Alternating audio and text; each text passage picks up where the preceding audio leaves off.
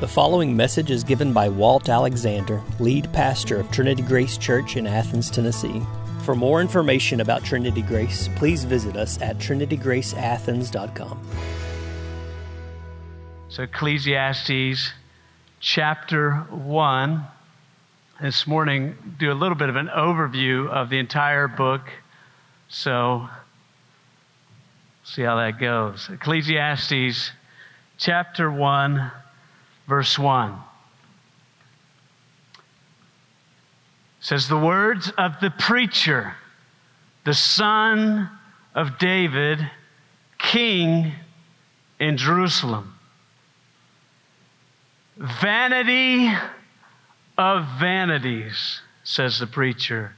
Vanity of vanities.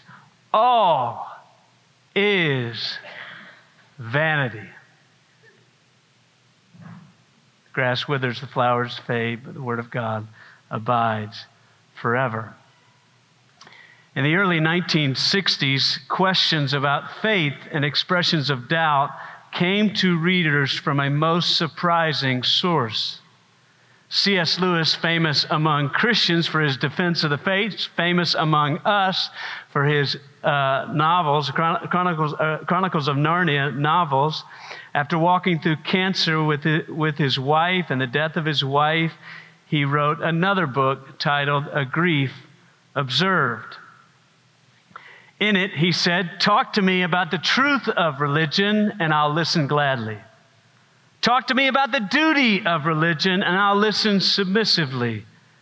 But don't come talking to me about the comforts of religion, religion or I shall suspect that you don't understand.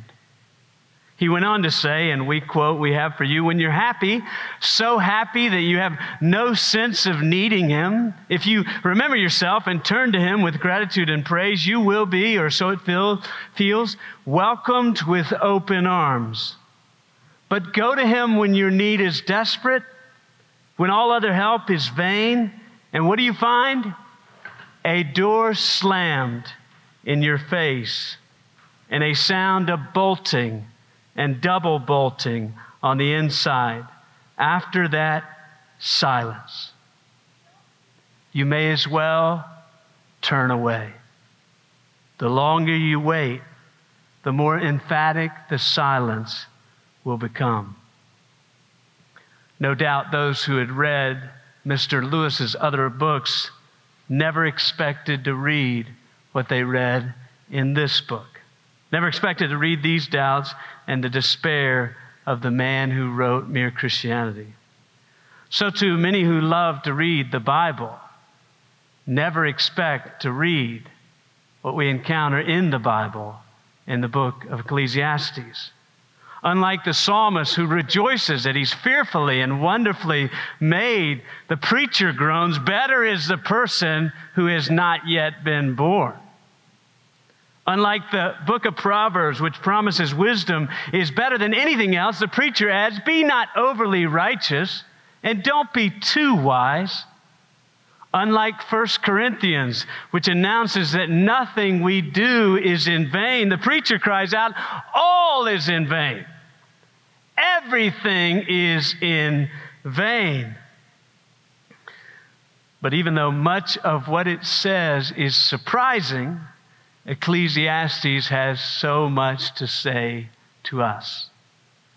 So much of the Bible puts God and his mighty acts in the, in the foreground, in the front and center.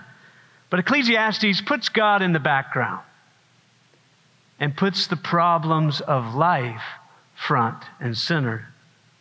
Regardless of how hard you work, the preacher tells us, or how wise you become, you will always be stuck in a world where everything is crooked, where jobs are lost, promises are broken, dreams die, where nations rage and pain cripples, where good people lose and parents bury their young, where young folks race into the future filled with expectation only to find disappointment after disappointment after disappointment and where folks who seem to have it all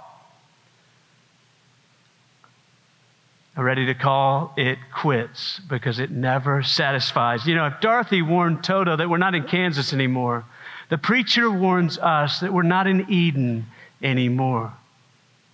We're stuck in a world wrecked by the fall. This is life under the sun. But wonderfully, the preacher is not telling us all this so that we can prepare to die. The preacher is telling us all this so that we can be prepared to live, so that we can live under the sun. I'm going to break this out. Three point, or I mean, our main point here is life is brief and broken, but in the fear of God, life under the sun is still worth living. Life is brief and broken, but in the fear of God, life under the sun is still worth living. And so, like I said, this is going to be an overview message of this book, trying to get at the main thing it's trying to teach us. And we're going to break that out in three points. The first is life is brief. Life is brief. One of the main things the, the preacher tells us is that life is brief. Now, the book of Ecclesiastes begins like many other books in the Old Testament. It begins, and you can look there with me, the words of the preacher. Like so many other books in the Bible, it begins by announcing its author. The words of the preacher. Then it continues the words of the preacher, the son of David, king in Jerusalem. Now, anyone who's had a fair amount of time reading the Old Testament assumes that the preacher must be David's son Solomon a son of David, king, must be Solomon. After all, Solomon was the king. Solomon was wiser than anyone who ever lived and went on to write the book of Proverbs and the Song of Solomon. But unlike the book of Proverbs and the Song of Solomon, which you can look at 1 1 in both of those uh, books, unlike those two books, the preacher stopped short of saying that this is, or the book stopped short of saying that the preacher is Solomon. Now, for years and years and years, the church assumed that the, the book of Ecclesiastes was written by Solomon. Almost no one believes that now. We don't really know who wrote it, but whatever the truth of the matter, I'm going to refer to the preacher as Solomon for several reasons. It's clear Solomon could have written it. It's also clear that the book is patterned after the life of Solomon, which you're going to see really quickly when we start moving through these books. Uh, Solomon was a king who was very wise. He was also one who had many possessions and many wives that got him into trouble and discovered the emptiness of those things. Solomon was also the preferred, or, uh, uh, the received offer by the early church, and so I don't think we should discount them until we have good reason to. And it's also clear that whoever wrote the book of Ecclesiastes led the people in worship. The word translated, the preacher there, now depending on your Bible, it may say something different, but uh, the word translated preacher comes from the word congregation or assembly in Hebrew. So the author, what, what, what he's saying by saying the, the, words of the preacher, he's saying this is not so much a teacher in a classroom as it is a preacher in a church, do you see? And the context is emphasized in our Bibles in the way it titles this book as Ecclesiastes. Now, Ecclesiastes comes from the word ecclesia, which is the main word for church in the New Testament. So it's underlying this idea that whoever this, this person, this author was, it was someone who led the people in the worship of God. The book of Ecclesiastes is a sermon it's going to take us 18 weeks or so to break out all it has to say to us. But what exactly are the words of the preacher all about?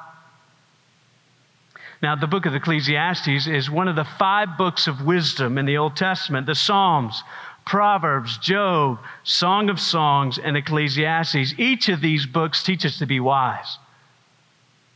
But each of them teach us to be wise in a different way. And they also say it in a different way. One pastor, Zack Eswine, puts it very well when he says, Wisdom books are roads less traveled. That means we don't read them often. The Song of Songs is like a back road brothel to us. Job is like a long stretch of desert road with no night light and no gas stations or rest stops for miles. People can get stuck out there with no help. If you've ever read Job, you know. Ecclesiastes is like a crazed man downtown. He smells like he hasn't bathed, looked like it too. And as we pass by, he won't stop glaring at us. and beckoning to us that our lives are built on illusions and that we're all going to die. Meanwhile, we usually like our visits to the Psalms, except for the ones that we feel we need to rewrite or edit because of how com- uncomfortably raw the emotions are. I think, put a little bit humorously, I think that's about right. Ecclesiastes comes off like a crazy man downtown. I mean, he smells, he's staring, and he's sounding off about crazy things? Well, one of the main things these words of the preacher seeking to teach us is that life is brief. In his memoir, the well known atheist Christopher Hitchens quoted a poet who said, The fear of death distresses me. Now, I say well known atheist because he was part of the new atheists that arose a number of years ago. Mr. Hitchens he re- quoted this poet. He said, The fear of death distresses me. Mr. Hitchens went on to comment, I would not trust anyone who had not felt like that. That the fear of death distresses me. I know what he means. I think you probably know what he means, and so does the preacher. Perhaps more than anything else, the preacher is distressed about death. The preacher is haunted by death. The preacher is obsessed, if we could say it that way, with death. He tells us again and again life is brief because we're all going to die. Like just two places. Uh, uh, uh, chapter 3 For everything there is a season and a time for every matter under heaven, a time to be born and a time to die. In a way, uh, uh, like he says it in so many other places, uh, chapter 9, it's the same for all. Since the same event happens to the righteous and the wicked, to the good and to the evil, to the clean and the unclean, to him who sacrifices and him who does not sacrifice. There, this is an evil in all that is done under the sun. There's that word phrase again that the same event happens to all. Everyone dies. Happy Mother's Day, you know? Uh, it's sort of got, you know, the good and the evil, the righteous, the unrighteous, the rich and the poor, those who work hard and those who waste their life. They all die. The first way the book of Ecclesiastes teaches us how to be wise is reminds us that we're all going to die. In his famous book, Seven Habits of Highly Effective People, I don't know how many millions of copies it sold, Stephen Covey tells us to imagine that you're at a funeral. Now, we've likely all been to a funeral. He says, Imagine you're there.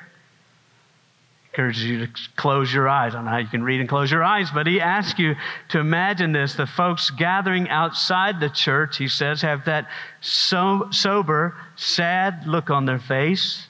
They've been crying. Some are still wiping away their tears. You, however, begin to make your way inside the sanctuary where you find a seat. You pull out the program, and you notice four people have been slotted to stand up to speak. One is a close family member of yours. What a delight to see them on the list. Another is a close friend of yours. The third is someone you've worked with for a long time. The last is someone with whom you attended church for years. As you continue to read the program, you realize the funeral you're attending is yours.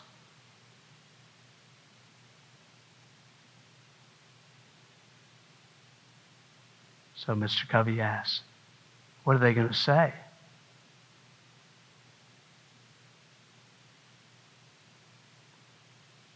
As they tell others about the meaning of your life, what are they going to say? What kind of son or daughter, father or mother, brother or sister will their words describe? What kind of friend will they talk about? What a provoking way to consider the measure of our lives. Well, Mr. Covey takes us to a funeral to help us realize we still have time to change what people are going to say about us. But the preacher takes us to a funeral to help us face the harsh realities of death. The preacher warns life is brief, life is but a breath. You know, you know what happens when you blow out a candle? How long does a puff of smoke last? You see it, you smell it, but in a few moments it disappears. And the preacher says, That's what you're like. That's, that's your life. A puff of smoke that leaves a fragrance for a few seconds as real and important and powerful as you feel right now, you're going to die very soon, is what the preacher says. And when you die, everything you live for, all your possessions, all your money, are going to be left behind. And worse still, after you're gone, no one's going to remember you. Now, they might for a few years, and it's to be like, what was the great granddad's name? I don't know, whatever. They're not to know. How often do you think about death? The preacher says you must.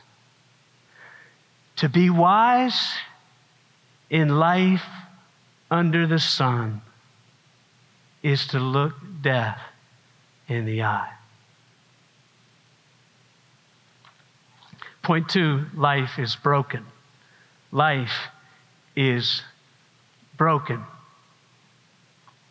One of the other main things the preacher tells us is that life is broken. Life is not just brief, the preacher warns. Good news, life is broken too. Look in verse 2. He says, Vanity of vanities says the preacher. Vanity of vanities. This is this crazy man downtown. All is vanity. You know, after the title, the words of the preacher, the first words the preacher says is all is vanity. In fact, 38 times the preacher tells us that life is vanity. This is the preacher's motto.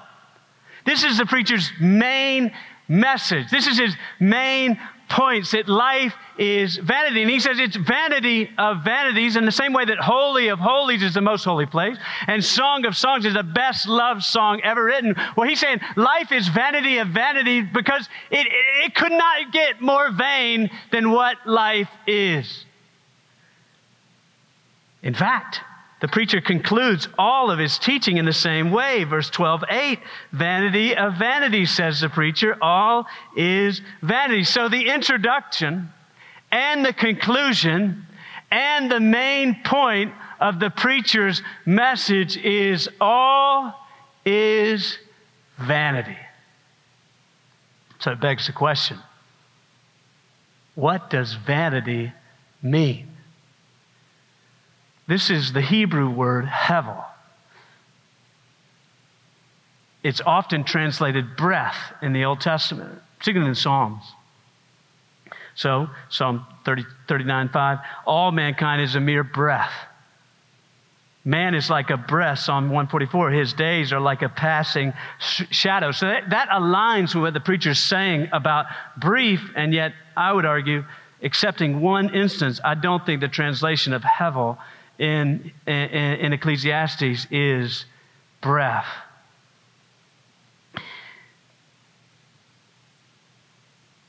Breath's not his main point. Actually, the meaning is, uh, if I could be quite honest, it's difficult. Depending on your translation, it might be meaningless or absurd or senseless or vanity, obviously. It might be any number of things, six, seven uh, uh, popular translations of this word. But I, but I think it seems to me that the best meaning, the best meaning of this word in my mind and, and my understanding of reading about this is futile.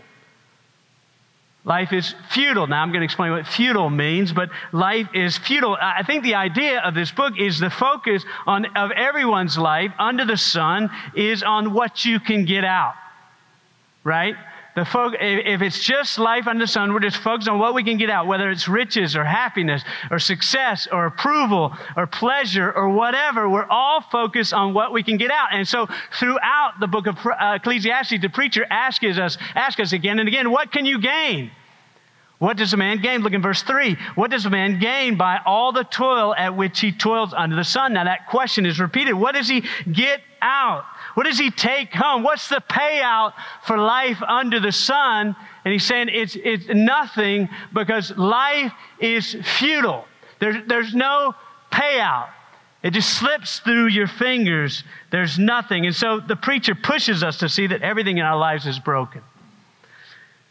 He calls vanity or futile all our work, all the fruit of our work, all our pleasures, all our lives, all our youthful ambitions, all our successes, all our wealth, all our desires, all our laughter, all our popularity and praise, all our dreams, all our future plans, all of it is vanity. All of it is broken. What does he mean by that? He means all of it will fail in the end. All of it will fail to deliver. All of it will fail to give us what we want. All of it will fail to, to pay off. Everything is futile. Everything's senseless. Everything is unproductive and unprofitable. Richard, Richard Belcher says there may be some things in this life that had limited value, which he points out, and there may be, well, well the preacher points out, as we'll see, there may be some things in this life that can be recommended, but ultimately, even these things fall short, so that the preacher concludes everything is senseless. Everything's vanity. Everything ultimately does not deliver. Now, all this might sound like the ravings of a madman, and you're ready to cut it out of your Bible. But I want you to see that this truth is actually very comforting and clarifying. It is oddly comforting. Have you ever thrown your hands up? Have you ever thrown in the towel? Have you ever been frustrated that your hard work goes unnoticed or your careful studying goes unrepaid? Have you ever been so discouraged when another friendship slips through your fingers? Have you ever felt that the sacrifices of motherhood are not paying off at all? Well, you've discovered what's true of everything under the sun. You're living east of Eden. You're living in the world of Genesis 3. You're living in a world broken and made mad by the fall, and a big part of being wise is learning how to navigate this world. This is where Ecclesiastes is so helpful. Ecclesiastes is focused on the exceptions. Now, if you ever tried to learn a new language, it helps you appreciate the fact that you learn English at a young age because it's a very difficult language to learn. And if you're learning the rules of grammar, it's helpful to learn that I comes before E. Helps you spell believe or grieve. And you can impress your parents and teachers with your spelling. But before long, your teacher says, but there are some exceptions to the rule. So she expands the rule to something I learned when I was in school. I becomes before E except after C and sometimes Y. But still, that's not all either. One meme puts it very well. I comes before E except after C. And when your foreign neighbors, Keith and Heidi, seize their eight counterfeit heifer sleighs from feisty caffeinated weightlifters of average height in a heist, weird. So that's the rule. Just tuck that away. Well, well Ecclesiastes, guys, is about exceptions to the rule. If Proverbs is the rule, Ecclesiastes are the exceptions. Look, Proverbs 8 11 says, The house of the wicked will be destroyed, but the tent of the upright will flourish. Ecclesiastes 7:15 says, There's a righteous man who perishes in his righteousness and there's a wicked man who prolongs his life in his evil doing. So, so what? So, so what? Uh, uh, Proverbs says, if, if you're righteous, you'll be blessed. The hand of the diligent will rule. But Ecclesiastes says, not so fast. I've seen a righteous man who perishes. I've seen a man die by his diligent work. So, what, what Ecclesiastes is saying, life has not gone sideways when you suffer. Life has always been sideways this side of the garden.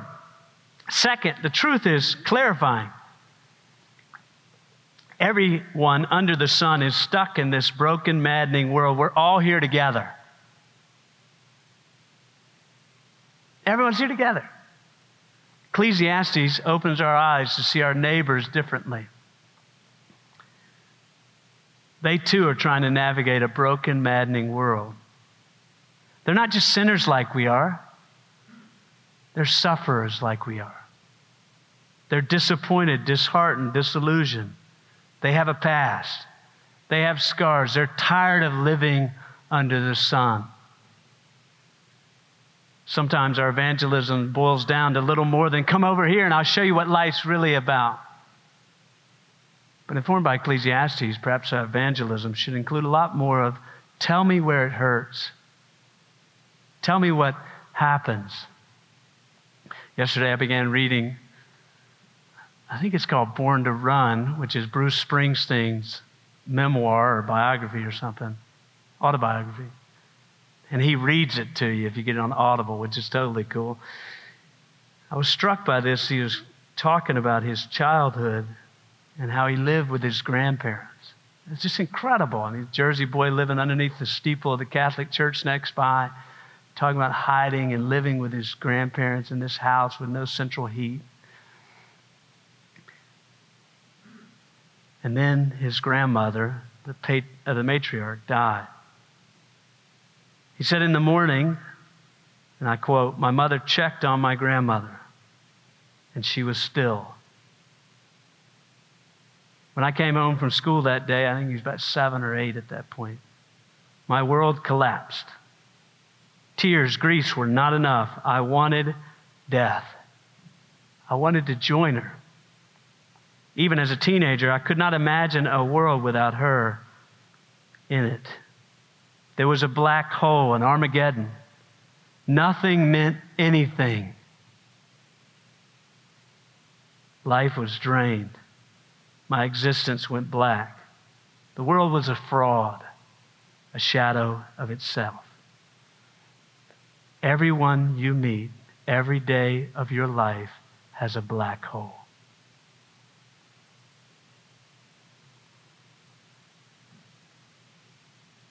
Everyone has a time they've said nothing matters.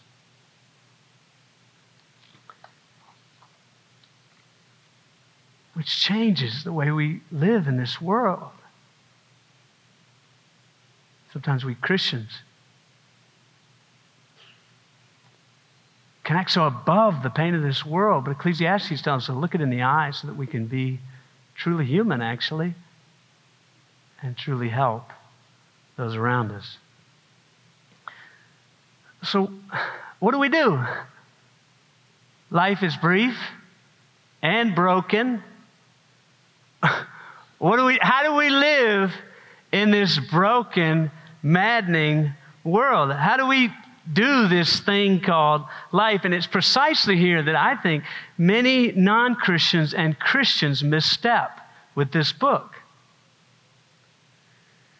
Many non Christian scholars say Ecclesiastes teaches us that there's no meaning in life. Meaningless, meaningless, all is meaningless. With the NIV translation for years, they say Ecclesiastes is just the musing of a cynic, of a skeptic, of someone who has turned away from God. Ecclesiastes is just a story of someone who's looked hard for meaning in life and found nothing. And so they say there's nothing helpful in this book. They say, cut it out. There, there's nothing helpful in this book, is what they say. Many say Many Christians misstep, though, as well, and say, so, so, so if, if the uh, non-Christians say Ecclesiastes teaches us there's no meaning in life, Christians say Ecclesiastes teaches there's only meaning in the next life.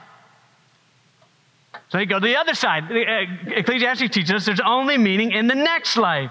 Uh, we can see this in Thomas à Kempis, the most widely published book on uh, uh, spirituality, the imitation of Christ. And look what he says Vanity of vanities. We know that's from Ecclesiastes 1 1, 2, actually. Uh, vanity vanities, and all is vanity ex- except to love God and serve Him alone. This is the greatest wisdom to seek the kingdom of heaven through contempt of the world. That is the dominant uh, uh, uh, uh understanding of Ecclesiastes for the history of church. And so many people over the history of the church who read Ecclesiastes uh, called up Megan Church. Siri did.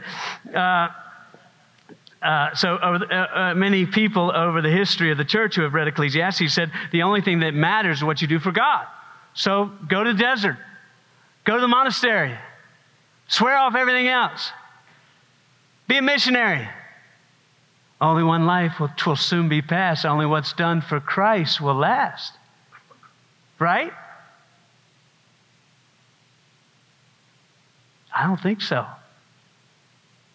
according to Ecclesiastes. Point three life is beautiful.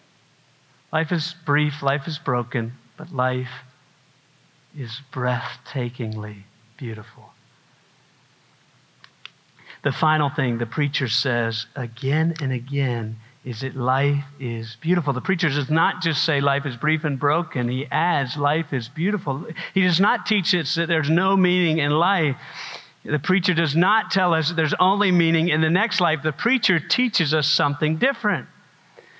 The preacher teaches us that there are glimpses of meaning in this life, and it is found in what one author calls the shafts of light breaking periodically through the cloud. So he says the meaning of life especially as you read it in this book, is, is these shafts of light that break through the cloud. Listen to uh, Derek Kidner, who says it like this Without these shafts of light, the book would simply preach despair, which is what vanity of vanities, all this vanity sounds like, or at best, a mere whistling in the dark. But with them, it is saying, that the abyss of final vanity is the destination of every road but one. Every road but one. So we find it through these shafts of light. What are these shafts of light? The first one, I think, is God is sovereign. God is sovereign. Life is broken, but life is not spiraling out of control. Life is not unfolding according to chance or fate or a set plan. Life is unfolding according to the mysterious plan of our great God. Perhaps one of the only chapters of Ecclesiastes that you've heard read says it like this Ecclesiastes 3 For there's a season and a time for every matter under the sun. The Byrds made it famous. We won't read that whole section. He says after that, I have seen that the business that God has given to the children of man to be busy with. He has made everything, he has made everything beautiful in its time, and he has put eternity into man's heart. Yet so that he cannot find out what God has done from the beginning to the end. Ecclesiastes is, is helping us or, uh, uh, uh, relinquish or, or, or throw off the illusion that we're in control of our lives. You know, when I was young, or younger, my kids were younger, uh, we'd go to the grocery store and they always wanted that the cart with the, with the car in the front, you know, like two seater coupe uh, in the front of the cart. They wanted to hop in there and immediately start uh, beep, beep, beeping the horn and turning this way and right. They thought they, they, they, felt so powerful, so in control as they were directing the cart along with the direction that I was pushing it. The book of Ecclesiastes just saying you're just like that kid in the cart. You may think you have control, there's time for every season under heaven because God has established it. So take a deep breath, is what Ecclesiastes is actually saying. There is meaning in this life, and it is not through you holding on to it. All this pain and pleasure is under control, but God is not just sovereign, God is generous what he says. Uh, uh, he said it right there in, in Ecclesiastes 3. God is given. He says it 10 times at least. He emphasizes that God is given. The preacher references how God gives. God gives food and drink, friends and work, laughter and dancing, harvest and feasting, money and possessions, peace and joy. Again and again throughout the book of Ecclesiastes, these shafts of light are breaking in where it's drawing attention to what God is giving. Yes, this world is so crooked and it's so sideways and it's so distressing and disappointing and depressing, but there's shafts of light. There's shafts coming in every day. These shafts of light. Ecclesiastes 9 says, Go, eat your bread with joy and drink your grape juice with a merry heart, for God has already approved of what you do. Enjoy life with your wife, whom you love, all the days of your vain life that He has given you under the sun, because this is your portion in life and in your toil at which you toil under the sun. Whatever your hand finds to do, do it with all your might. For there's no work or thought or knowledge or wisdom in Sheol to which you are going. The message of Ecclesiastes is God is sovereign. Take a breath. God is, but it's also God is generous. Take a look around. So it's not saying just live for the next life. That's not the message of Ecclesiastes. It's take, take in all that God has given right now in this life. Life is broken and brief, but God continually gives stubborn good gifts.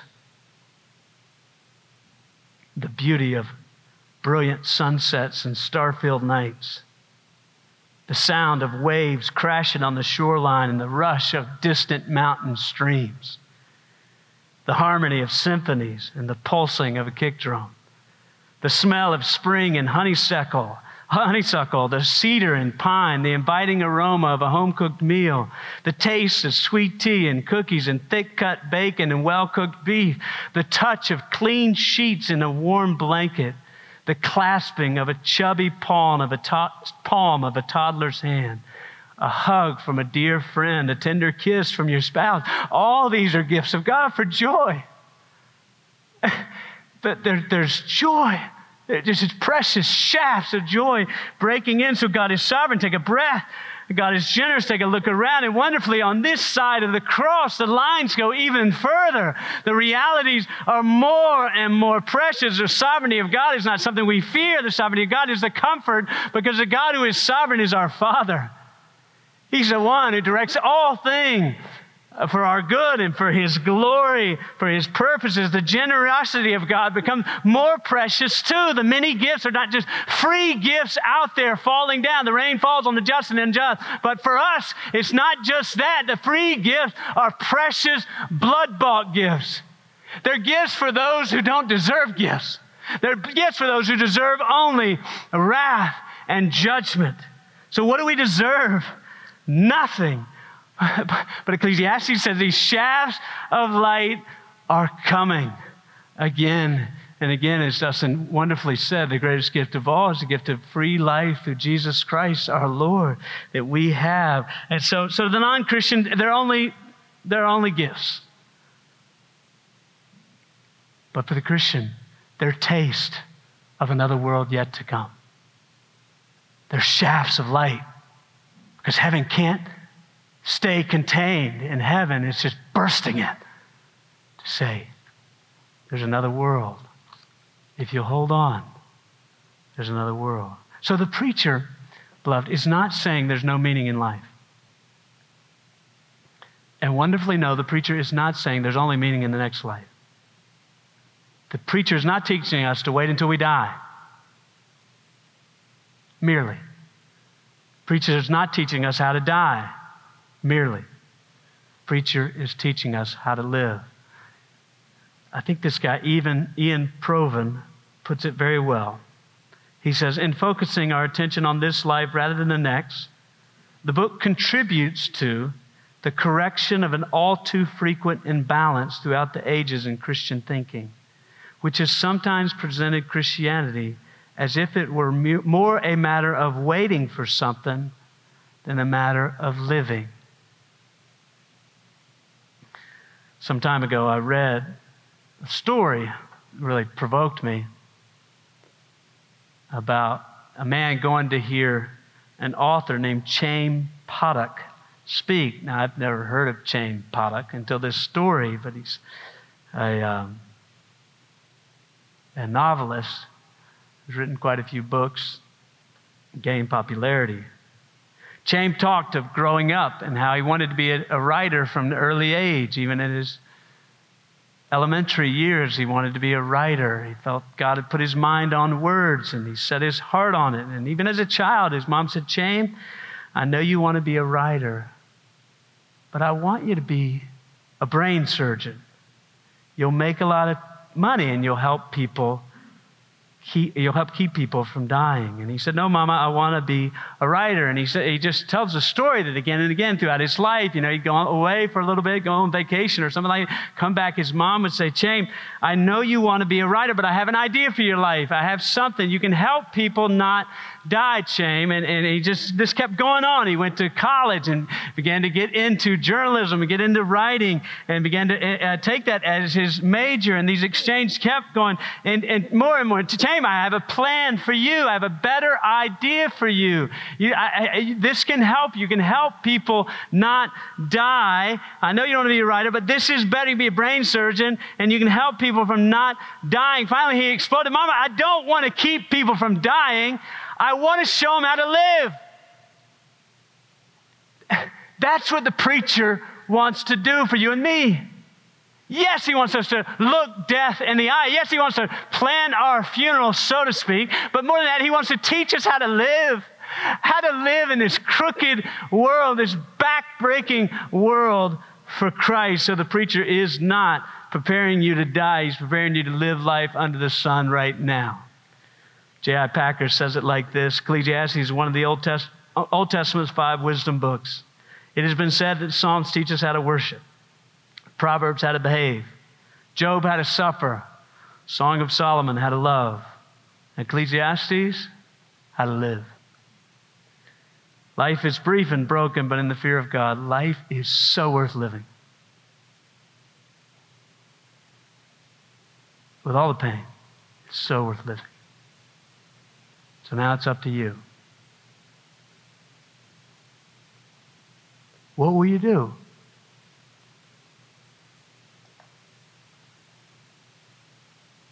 Some of you on the verge of giving up under disillusionment, discouragement.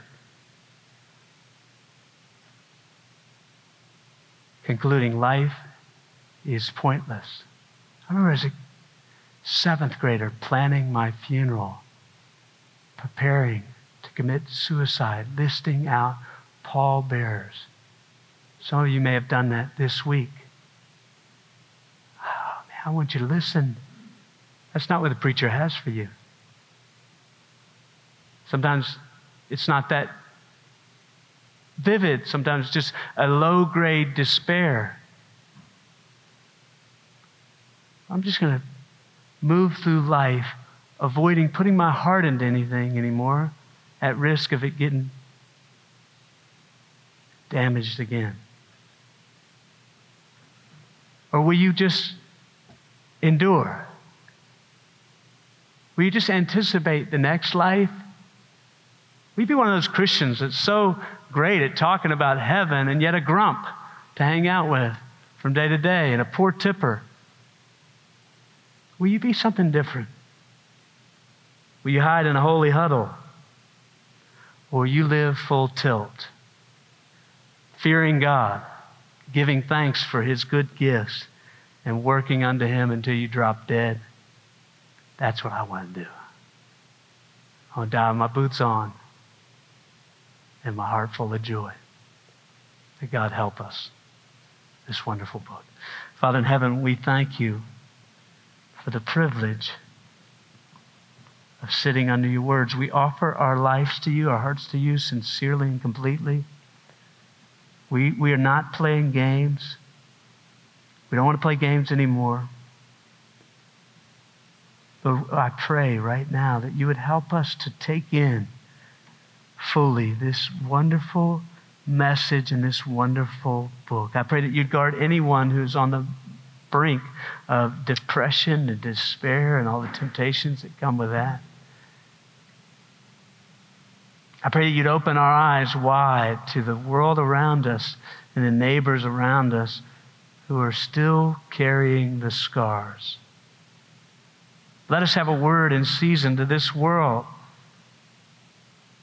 Not merely one that promises eternal life in the next, but one that tells of a God who still gives gifts, most especially the gift of His Son. We thank you, we praise you. Give to you again our lives completely. In Jesus' name, amen. Amen. You've been listening to a message given by Walt Alexander, lead pastor of Trinity Grace Church in Athens, Tennessee.